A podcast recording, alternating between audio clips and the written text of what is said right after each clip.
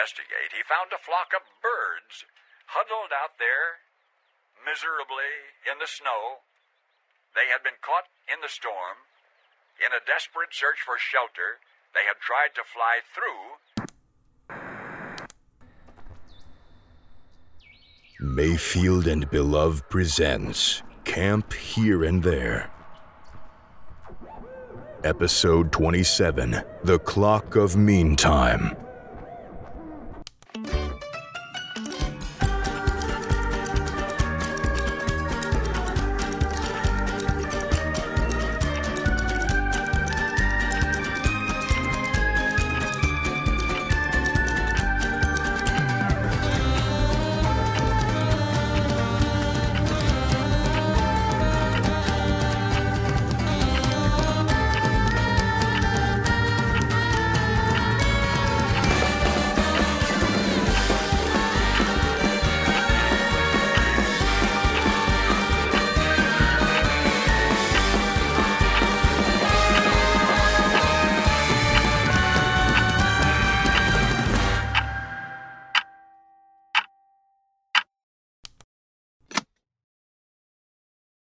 There's an apple on the table in front of you. Bring your hand close, but don't touch. Do you feel the tangle of the blood gathering in your fingertips? The bridge of electricity connecting them to the surface of the object? Is your hand heavy? The truth is that it longs to make contact. It can't tolerate the precipice you've set it on. It wants to jump. Gravity works harder on an empty hand. A hand left empty quickly loses its senses of self. Have you ever woken from a deep sleep and found yourself unable to make a fist? Somewhere between your brain and your fingers, the signal is lost. Your hand isn't listening. It forgot itself. I can't make a fist. My fingers won't curl in far enough. I'm out of luck if I need to punch something. I don't know if I'm just weak or if my hands have been left empty for too long. I think it's the second one, because I can still reach out. It's all I do. My fingers stretching and twisting and impotently flexing, brushing against the skin of the apple on the table, snatching at comfort but never closing around it. My brain sends the signals, screams, then screams, grab it! But my hand isn't listening. It's forgotten how. Mm, grabbing, reaching, stretching, pointing, moving, ticking. Two hands per person, two hands per clock. Now there's a pair of hands that are never empty. They carry knowledge. The sky is spinning. Do you see it too? Swirling clouds and technicolors, a whirlpool of stars. The air rushes through me, churns my blood. My desk falls from the ceiling, smashing the light fixture on the floor. Try not to think about it. Keep your heads down. Spin, blink, spin. It's over. But this is worse. Before I was dizzy from the motion, now I'm dizzy with fear. I hate the quiet, I hate the calm. At least when you're spinning, you know whether you're gonna be spinning, i.e., you will because you are. The quiet leaves you no such assurances. There's a swelling tension in the still, electrons begging to orbit, hands begging to make contact, to wrap around me, to rip me apart, to tuck to measure the passage of time by the droplets of water that fall out the faulty faucet, those empty moments in between just seem to taunt me. It's fucking anxiety inducing. If the tap would just run, would just wash me away already. I must be sick.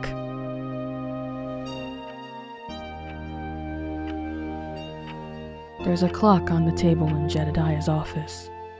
It's hewn of pale green quartz, lightning struck with veins of gray and hugged on each side by petrified wings.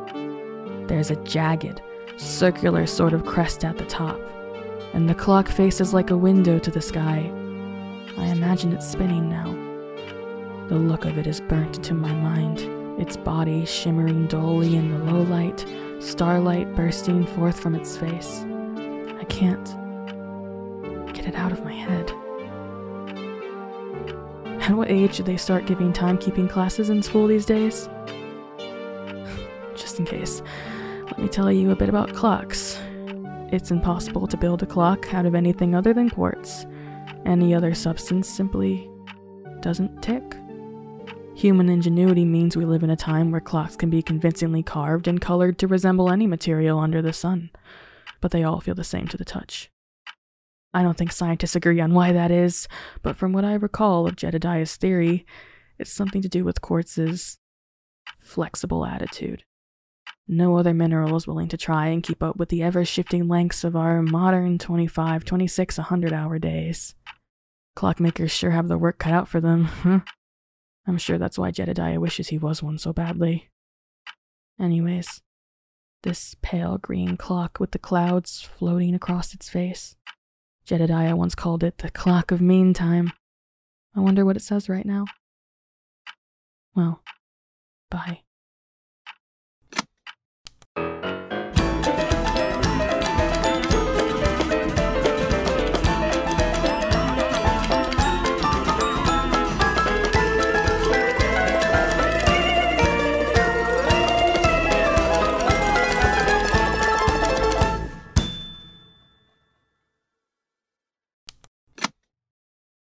Jedediah told me once about how he got it.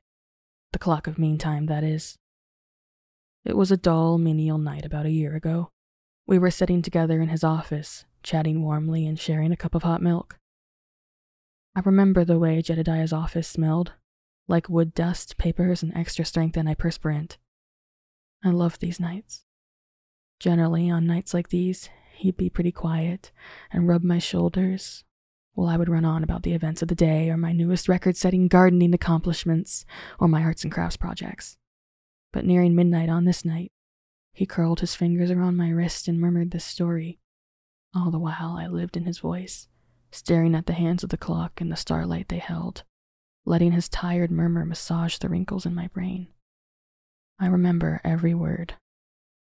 Do you want to know how I got that one? He'd said. Oh, yes, I nodded. The only times I ever really get to hear Jedediah talk is when he volunteers to tell me a story, or asks if I want to hear about something he finds interesting. In this case, it was both. It was rare Jedediah would ever confide things in me. I was always immensely grateful when he'd start talking. I remember every word, It was two years ago.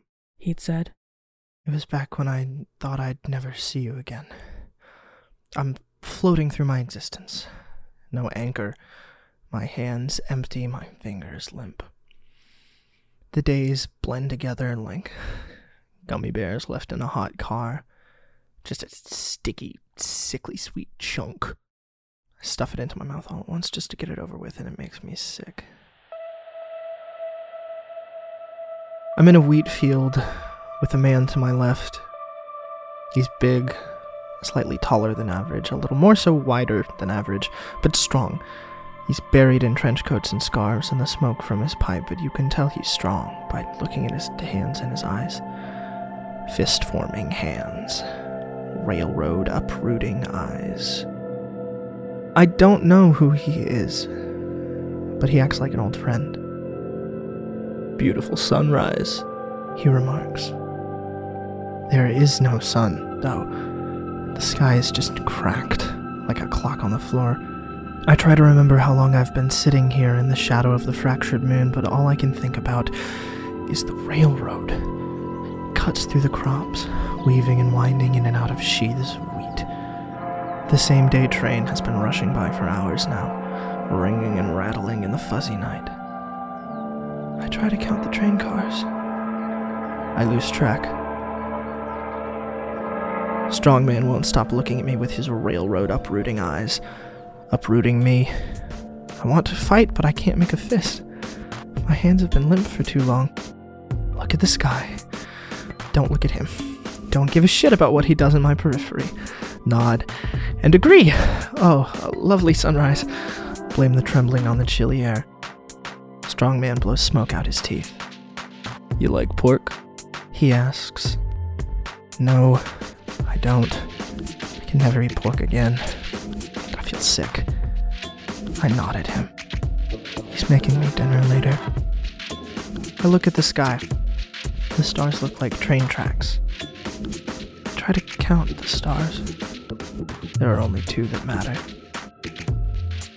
Strongman got me a gift. Saw this and thought of you. It's a green clock. Atop it, a cardinal dances, singing and tapping at the clock face with its beak. The hands wind together as they spin. I think of train tracks. The cardinal sings louder. I remember why I'm here. And I want to cry. Thank you very much, sir, I say. Strongman laughs out smoke. so formal. Well, I'll see you later. Don't lose track of this then. He taps the clock's side and stands back up. The cardinal sings louder. I stick my fingers in my ears. It's ringing. I can't make out what it says. Strongman looks at me. I look at the sky. A horn sounds. The sky finally shatters and I slip through the cracks.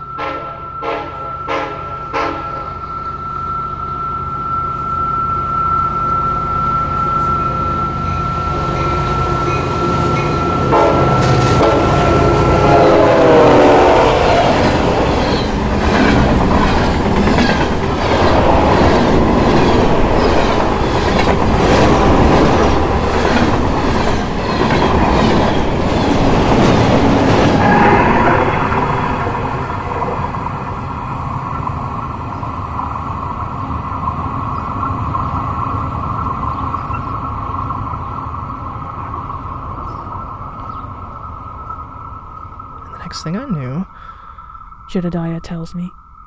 I was alone in an empty room, cradling the clock to my chest. I remembered the strong man, and I remembered my father. I reached for my phone, and my fingers curled around it. He didn't talk much after that. The night became my voice once again. Well, all right.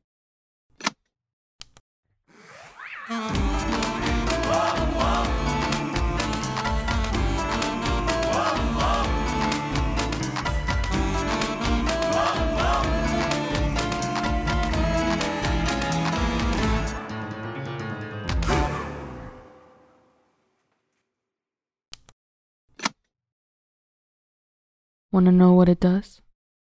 It counts down the time remaining until the next big event. Jedediah told me. There's little to parse from that. The next event relative to whom? I never know. It could be me. It could be you. It could be I. I don't know. I feel like I could if I just focused. I used to be so good at reading clocks. But it's always counting down, Sydney. I remember when I got back home, Sydney. I remember my father's strong hands folded across his stomach. I wanted to think he was sleeping, but he was so cold. His skin felt just like. There were more stars in the sky than I remembered, and my mouth tasted like copper rails. I'd given him sips of my story like pokeweed juice. I knew it. I knew it. And that goddamn clock was ringing.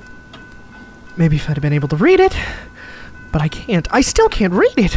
I hear the way it whispers to me. It's taunting me, Sydney. I sit next to him for hours, frozen, just like with you. There were more bushes in the front yard than I remembered. I heard sounds coming from the abandoned train track, I hear the clocks whisper. Everything was wrong. I got it wrong. I should have known, but I didn't. I don't know it. I could. I have to. His skin turned as gray as.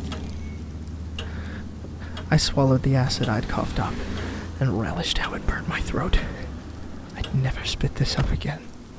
I'd let it dissolve me before I let another heart stop. Sydney, listen to me. I love you. I'll dissolve, okay? I'll shatter like glass. Like the face of a clock. And it whispers, Sydney, so please, please don't listen. I love you. I couldn't handle the body. I can't handle the body. I walk away from the body, and most nights I don't think about it. But sometimes there's a rumbling under my desk, cold and distant like metal wheels through the mountain, spinning like the hands on the clocks that. If I could just know, if I could just know, if I could just know, if I could just know, if I could just know, if I could just know, if I could just know, if I could just know, if I could just know, if I could just know, if I could just know, if I could.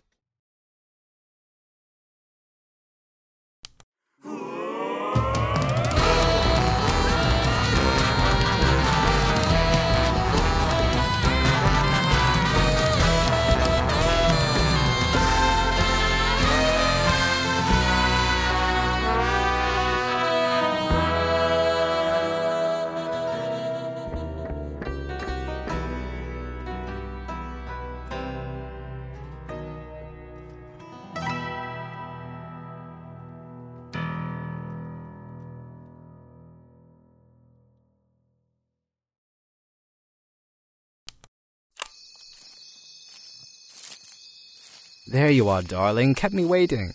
Behind the trees now, behind the trees. When would anyone seeing us now? Nobody's gonna see us, Elijah. It's like 3 a.m. You never know, honeypot. You never know. Your co-nurse and your camp director, I never catch them sleeping, and they're the last people we'd want on your case right now. But I digress. Have you brought the texts? Right. About that.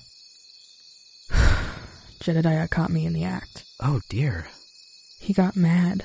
Really mad. It hurt. The way he talked is haunting. Oh, sweetheart. Oh, pumpkin, don't fret so. All is never lost. Not for you. Not for one so loved by the world. By me. If you stumble, there will always be a tree to lean against. If you fall, the soft soil of the earth will catch you. You are always fine. You can stand up, dust yourself off, and get back to walking. So that's what you've got to do. For now, don't worry about what that man thinks. A foolish clockmaker who can't comprehend his own words doesn't deserve your fret. No, that. He moved the journals to a secret location. I, I can't just go grab them now. I have no idea where they are. And wherever they are, Jedediah is probably going to be standing guard. Aren't you an oracle? The smoke gives you knowledge of the sort which the clocks pointedly refuse to give me. It, it doesn't work that way. The smoke, it- it just kind of carries knowledge in it, so that when it wafts through me, so does the knowledge. But it's incidental, passive data about the world around me. I, I can't just get any answer I want, and I definitely can't use it to ferret out information that's hidden from me. But you're you. You can figure it out, I'm sure. I. You're sure? I have faith in you, dear. Feed off of that, and have a little faith in yourself. Alright. If. Hey, where are you going already? Hey, come back! Ta ta!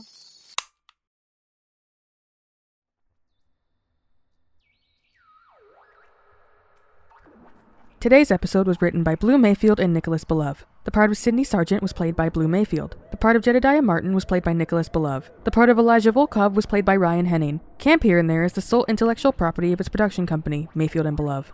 All music composed by Will Wood and produced by Jonathan Maisto. Sound editing by Emily Safko and Blue Mayfield. Special thanks to our patrons Tunny Parrish, Dharma, and Teddy Oran.